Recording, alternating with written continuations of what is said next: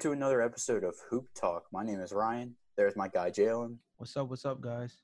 We're ready for another episode, and today we're going to talk about the Eastern Conference. So basically, if the playoffs were to end today, we're going to go over the Eastern Conference side. The next episode, we're going to go over the West Western Conference side, and we'll see how each of the teams, uh, we'll see how each of the series play out. So first, we're going to talk about the Bucks versus the Magic, the one seed versus the eight seed. Jalen, do you think the Bucks will be able to do what they did last year and sweep uh, sweep their opponents in the first round? So I have to be honest. I picked Bucks in five. Um, uh, Orlando's got a little bit of a home court thing going, even even without the fact that there will be no fans in the stadium. Um, I think the excitement of still being able to stay within their arena, I think is going to get them a game. Um, Aaron Gordon's no slouch. Uh, Evan Fournier is a great shooter from the outside. Honestly, I think the biggest thing is the fall of Jonathan Isaac, whether or not he comes back after his injury that he suffered earlier this year. Um, whether this hiatus has been enough to be able to bring him back onto the court will have a lot to do with whether or not they get swept or they get a gentleman sweep. But in my personal opinion, I think he's going to come back. He was definitely a de- defensive player of the year candidate. And I think that's going to be one of the contributing factors that gets them a game. But I got to take the Bucks at least in a gentleman's sweep, to say the least. Yeah, I, I have to agree with you. Um, I think the the Magic put up a good fight last year. The problem is they're playing the Milwaukee Bucks, the best team in the East. I I agree with you in which that this is a series that that the Magic win one or two games. I do think overall that the Bucks are just going to be too much for the Magic to handle, and there's also that added pressure for the Bucks, considering that they were the best team last year, and they lost in the Eastern Conference Finals. So now I think that this is a start not only for the Bucks, but at, but for Giannis to prove that not only that Giannis is the best player in the league, but he needs to lead the best team in the league to the finals.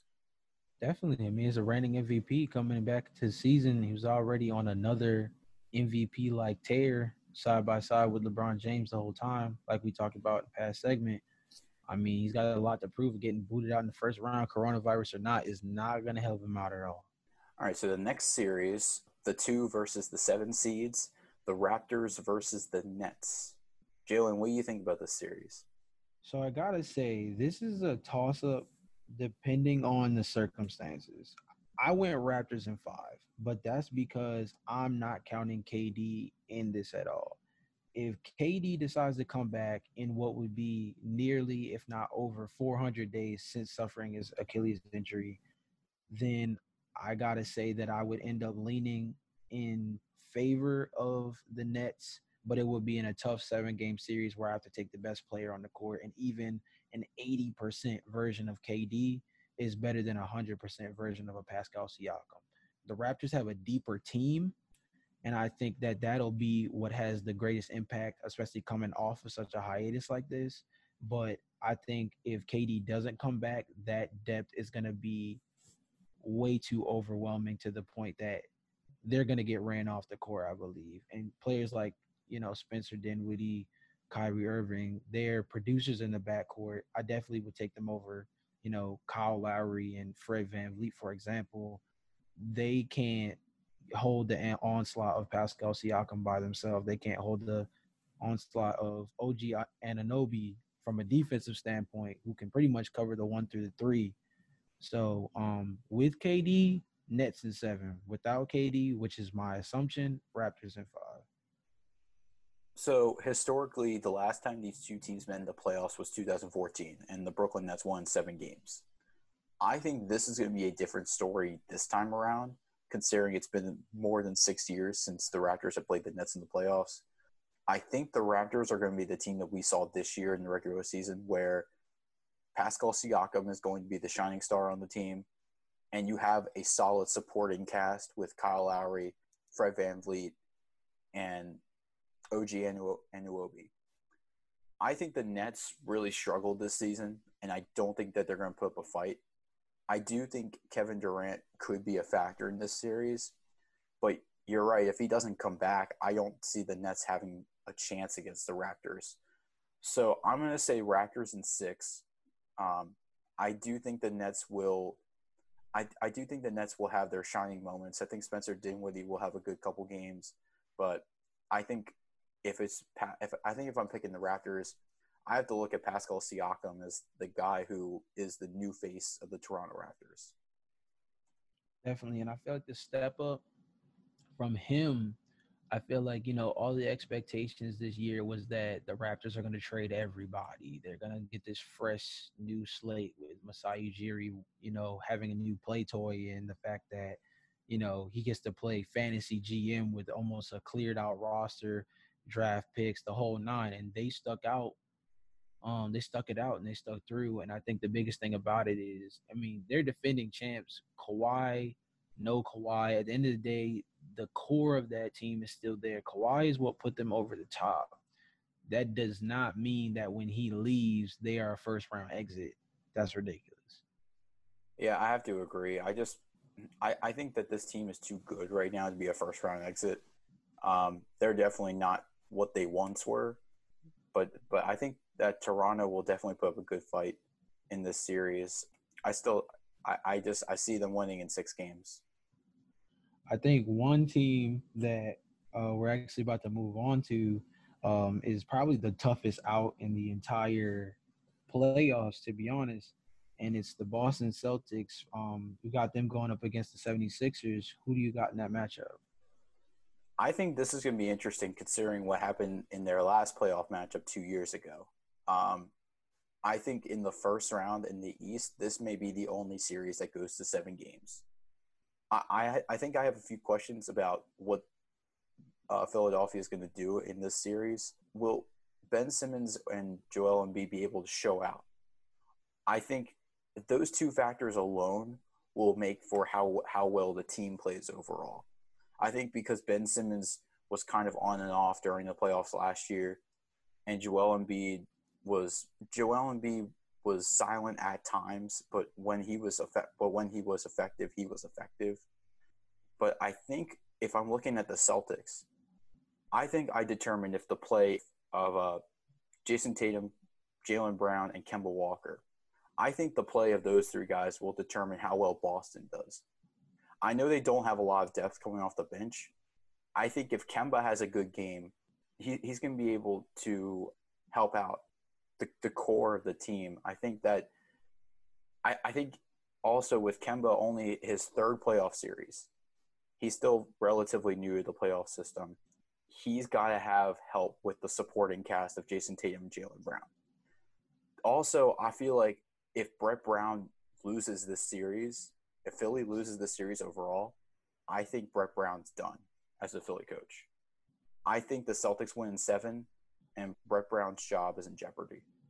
Well, I guess to kind of play off that, ironically enough, I have the Celtics in six, but to go pretty much directly off the reason that you ended off on, I think Brett Brown is going to get out coached. I think, funny enough, I'm looking at their roster now in terms of where Boston stands. Kemba, Jayson Tatum, Jaylen Brown, Gordon Hayward. Can't sleep on Marcus Smart. Dice is nice off the bench. They're deep. I feel like the biggest the, the big theme that's going to be seen within most of the takes that I have today are going to be that the teams with depth are the teams that are going to come out on top. This team has depth, but I also think that the talent gap between Boston and the Celtics is as close as it's ever been. And unfortunately for the 76ers, they've lost under worse circumstances in terms of where they stood um, up against the the Celtics in terms of where they were. They were in situations where it almost looked like they were supposed to win and they lost. Now they're in a position where they don't really look like they should win at all, and it's gonna look like a rout. I can't completely, you know, give the Celtics a, some type of sweep or anything like that because at the end of the day, they do. Uh, the 76ers do have Joel Embiid, they do have Ben Simmons, um, they do have Tobias Harris. I'm not gonna discount the talent that's there, but I just think that the Celtics are gonna be too overwhelming. The Celtics have a lot of talent on their team. I don't think I don't think we're we're mentioning the same Sixers team that we were last year. I think last year's Sixers team definitely was Eastern Conference Finals or had the Eastern Conference Finals potential. This Sixers team, I don't see them making it out of the first round. I don't think the process is over yet, but if the process needs to continue, then I think Brett Brown is no longer going to be a part of this process. Like I, I don't th- I don't feel like he's leading the the 76ers past the uh, Eastern Conference semifinals. I think Philly's a team that's ready to make the next jump, but I don't think Brett Brown is going to be a part of it in the future. I can't disagree at all. Honestly, I just feel like coronavirus or not, his job was on on deck as a potential flame out this season regardless. Uh, they weren't producing on the court. You couldn't really blame injuries for the reason why they weren't producing on the court. They took a significant step back from a team that basically got shot in the heart by Kawhi Leonard with that shot that he knocked down, luck or not. And it's a team that really hasn't made great front office moves since that took place. Picking up Al Horford has probably confused the lineup more than it has helped it, increasing the amount of big men on the floor at the same time. I know Al Horford was one of those guys that was like, let's get him so he can't stop Joel Embiid because Al Horford was one of the the big proponents of the Celtics being able to get up uh, get over the 76ers in the past. But I mean, it definitely was a clogged up pick. Trading for Richardson, although the player is good, I think within whatever system Brown thinks he has, Richardson had, didn't really get to thrive within that as an on ball player, as an off ball player, as a slasher. So I think that his job was, I think that Brett Brown's job was in jeopardy from the minute this team started to fall apart. Yeah, I, I think the thing with Brett Brown is that he's been around for some of the worst of the Philadelphia 76ers years, even before like they were making the playoffs in uh, 2018 and 2019. The thing is, it's also going to rely on like how well they move the ball offensively. Is Tobias Harris going to be able to shoot well? Is Joel Embiid going to be the centerpiece of this offense going forward? I think those are questions that Philly has to consider going forward. But I, I don't think anything's going to change with this series.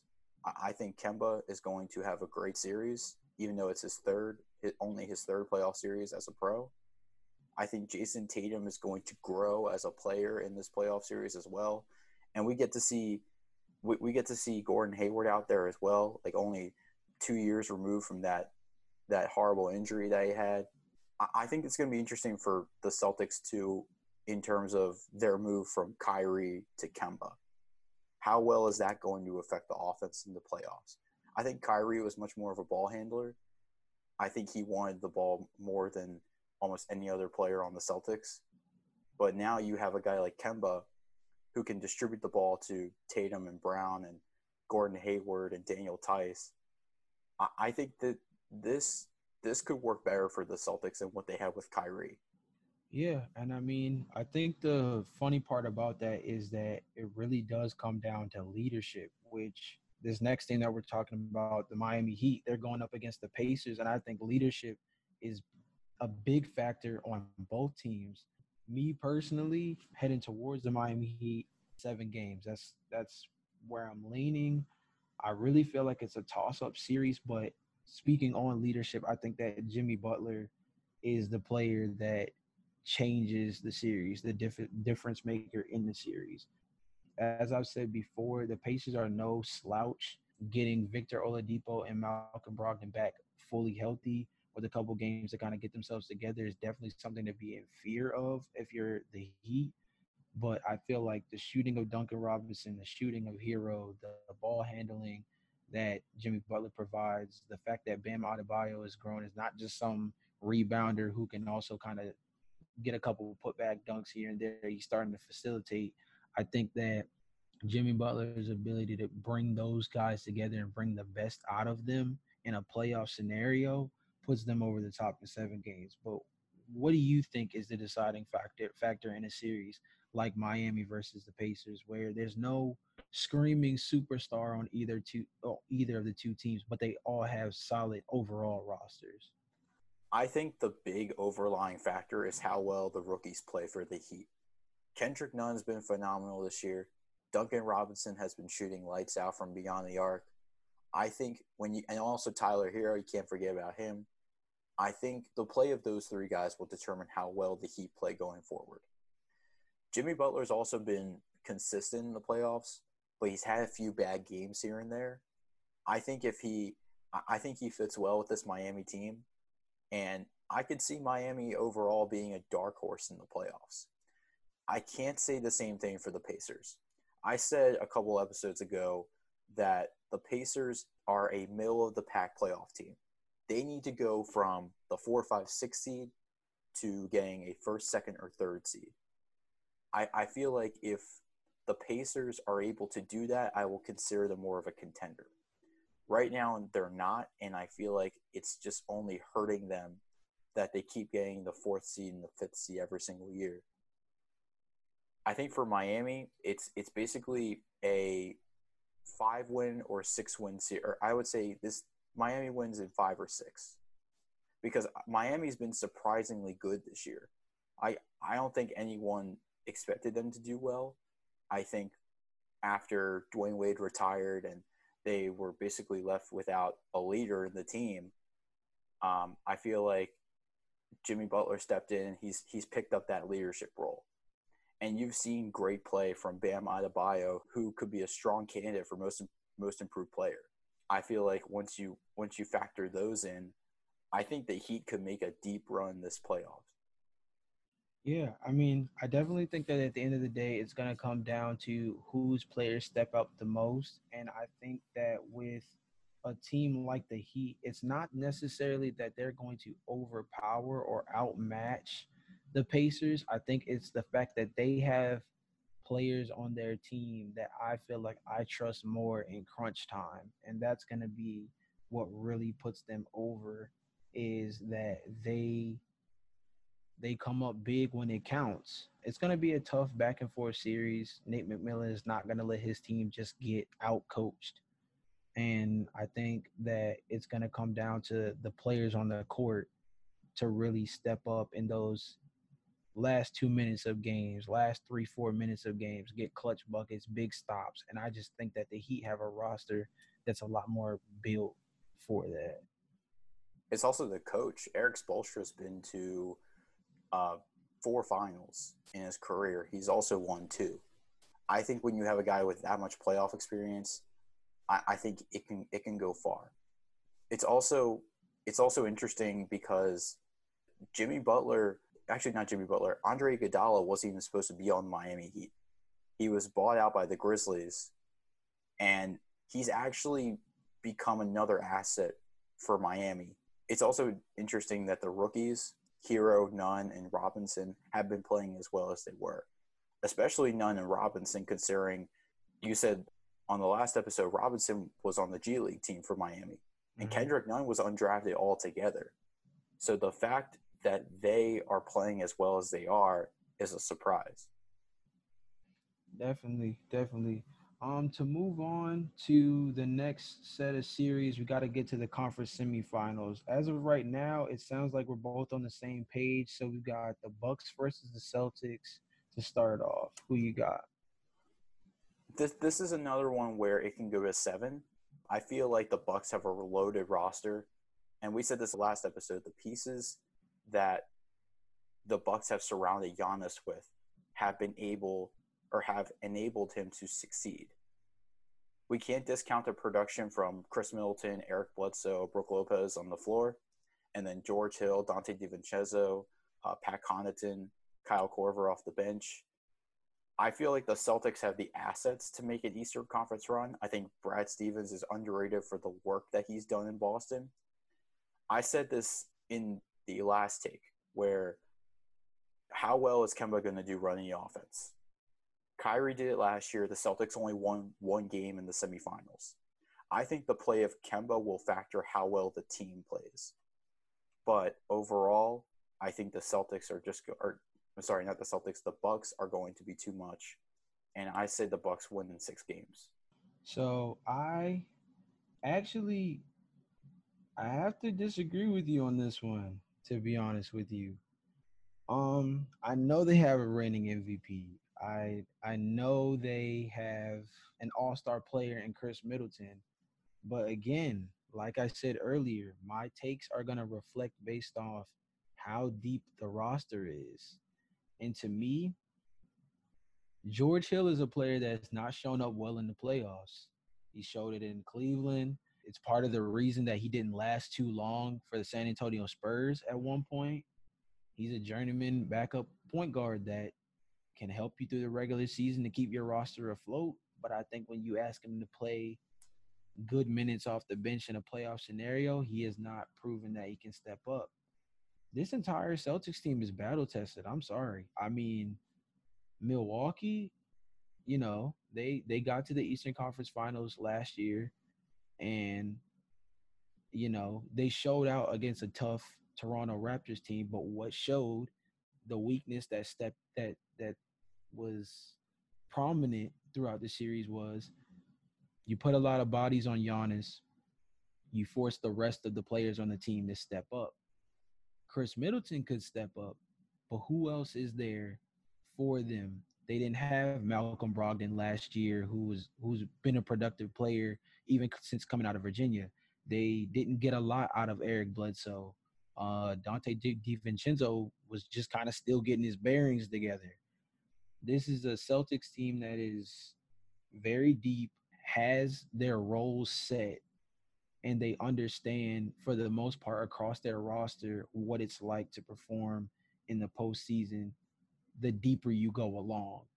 And I think that all of that spells for a good seven game series that comes down to a game seven where the inability of Giannis to be able to shoot the three ball and the Celtics' ability to put multiple bodies on him throughout the game is going to be the difference maker that gives the Celtics a two, three point cushion to win the game in, you know, some kind of buzzer beater late transition point type fashion. They win in the seventh game.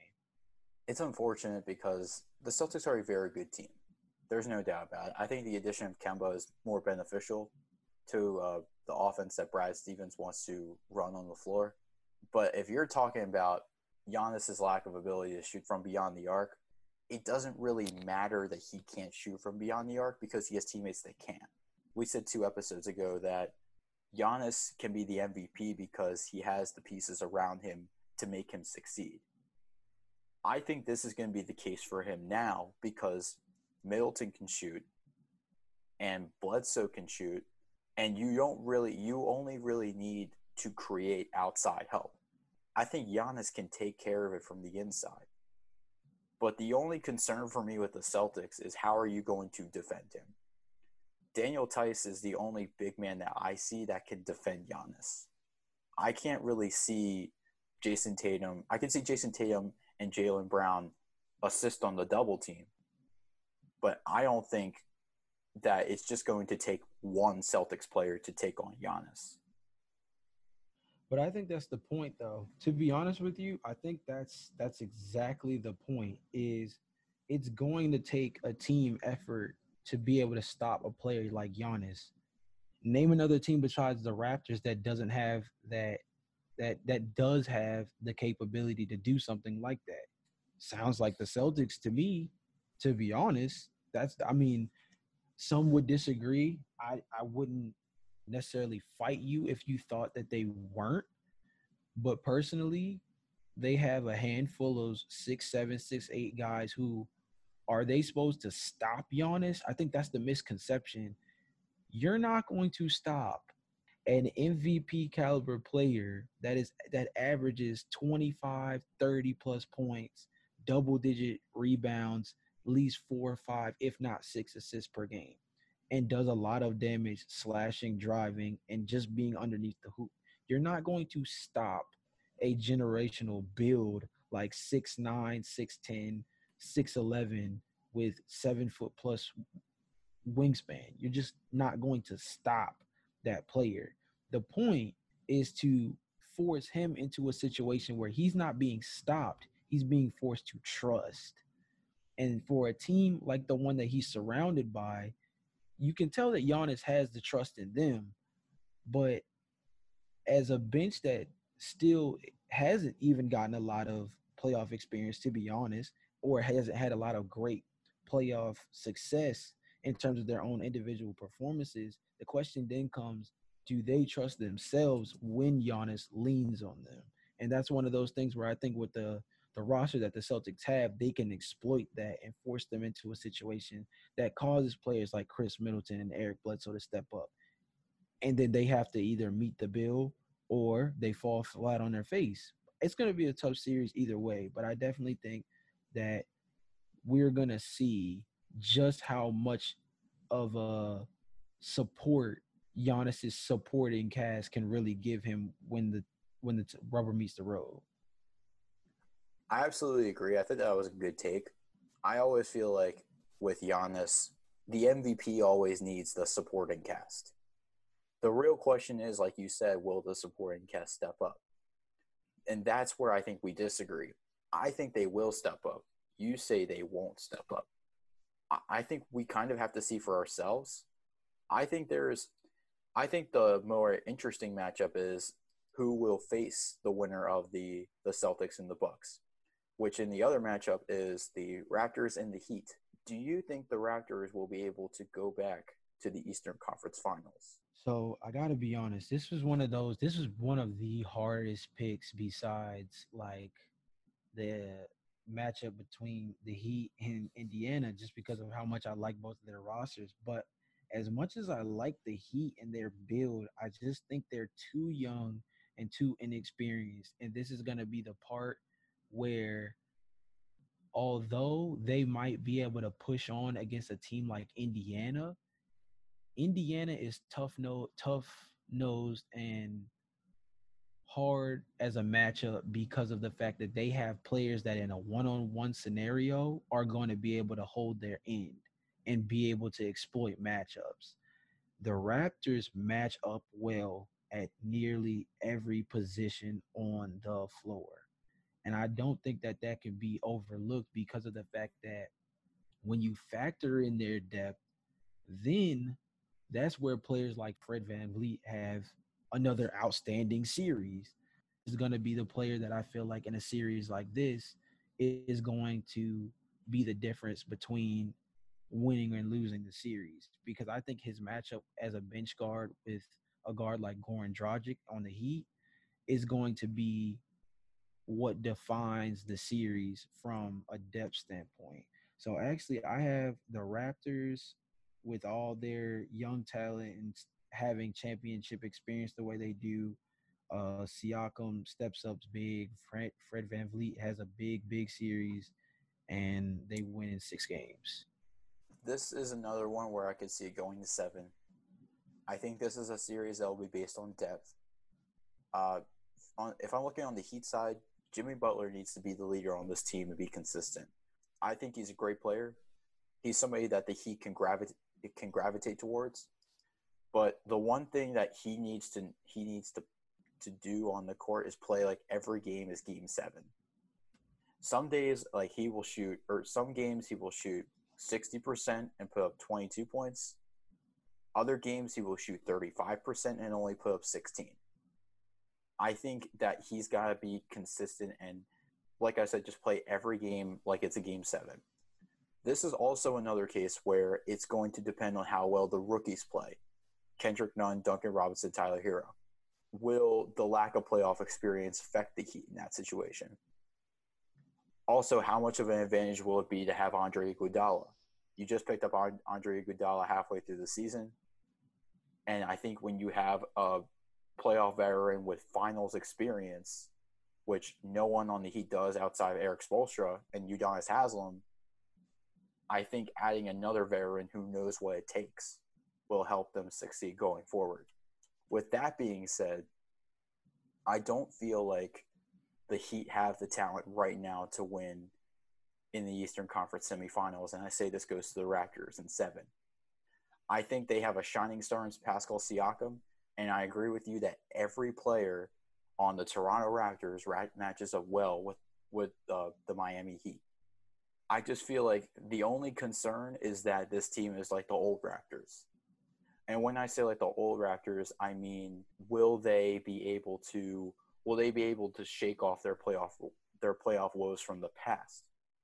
Do they will they be able to prove that they don't need Kawhi Leonard to go to the Eastern Conference Finals and to go to the finals?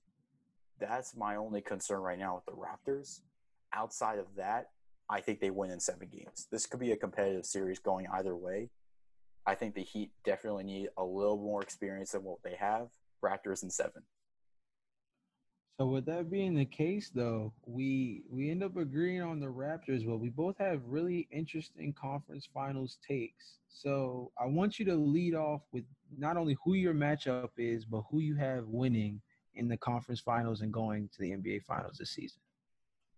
My Eastern Conference Finals picks are the Milwaukee Bucks and the Toronto Raptors. I think this is a reversal of fortune from last year. I say the Bucks win in six games. I think Giannis is going to be ready to go this time. I think Middleton's going to step up to be the great shooter that we know he is. And I, I know you you have issues with their bench. The bench needs to provide the support for the Bucks need for the Bucks to win. I think that this is going to be the series where the bench steps up. This for for the uh, Toronto Raptors, this is a situation where I think losing Kawhi hurts them. I think Serge is has a good inside presence, much like I said in the last take with the uh, Bucks and the Celtics. I think that you're going to need a team effort when you're going up against Giannis. I think it can't, can't just be Serge. I think Kawhi was also there last year to shut down the options that the Bucks had last year with Middleton and Bledsoe and Matthews. But now it's like you now you have no Kawhi. So who is going to step up? Is it going to be Serge? Is it going to be OG? Is it going to be Gasol? Is it going to be Siakam? Is it going to be Lowry? I think that's the question that Toronto is going to be faced going into the Eastern Conference Finals. So, ironically enough, we both have the same mentality in terms of reversal of fortune. But I think that I, I think I really think it's going to work out different than how you see it. I actually have the Celtics and the Raptors going to the conference finals, and I have the reversal of fortune working in favor of the Boston Celtics. This has been a team that over the last couple of years have been knocking on the door and they have fell short by the hands of LeBron James the same way the Raptors have. Last year was the Raptors' turn to break down that door and get things going. I think that this season is just the year for them to finally step up, do their thing, and take over in terms of the division as a whole. I really think, I genuinely believe that the star power of Jayson Tatum is going to step up when the bright lights come on in the Eastern Conference Finals.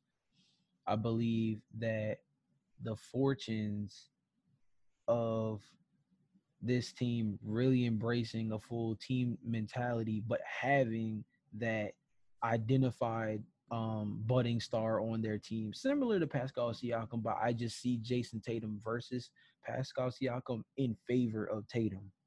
With that being the case, similar to you, not going to undermine anybody whatsoever, but I have so I have to go with the Celtics in seven. It's going to be a tough series where I think the most important thing outside of the players is going to be the coaching duel between Brad Stevens and Nick Nurse, where I don't think either one will necessarily get the upper hand, but we'll see just exactly how tactical basketball can get in a very calculated series like this one. Celtics in seven, though. I think the Celtics have a strong case. I think they were they were so close in 2018, but if it wasn't for LeBron in Game Seven of the Eastern Conference Finals, I think they definitely would have had a stronger. They definitely would have made the finals. As the case for last year, I can't really blame this one on Brad Stevens and uh, Jayson Tatum and Jaylen Brown. I think they had Gordon Hayward and Kyrie Irving healthy for the first time, and I think it almost it almost wasn't beneficial. I think they did better without those two guys. I think you know maybe maybe it was Kyrie that was the problem, but maybe it was also Gordon Hayward. Maybe he was a liability on the court. Now you have no Kyrie, so you have you swap an All Star for an All Star, and like I said earlier, I feel like it's going to deter Kemba's play is going to determine how well the Celtics do going forward. We know how we know how well Jayson Tatum and Jaylen Brown could do in the playoffs. We've seen that before. But now I think it's Kemba's turn. I definitely think that for an X factor in the series, who would have thought that a multi-time All-Star like Kemba Walker would be considered an X factor? It just it just shows almost to a certain extent how deep the the Celtics team is. And I do agree. I definitely think that their ability to get to the finals relies on his play because they have the one, two, three options down in terms of him, Jayson Tatum, Jaylen Brown, um, incorporating Gordon Hayward as a primary scoring option on that team. I think that the duel between Kyle Lowry and Kemba Walker definitely has a lot to factor in. I just believe Cardiac Kemba, it might not be March, but he is a difference maker when the chips are on the line. And I have to say that in a series with those lights being that bright, him never even sniffing the Eastern Conference Finals, I just think that that's when he steps up. And I think that's going to be a big play in why the Celtics end up making it to the finals this year. All right. So you have the Celtics as your finals pick? Yes, sir. I have the Bucks as my finals pick on the next episode, we will see how the Western Conference shakes out in the playoffs.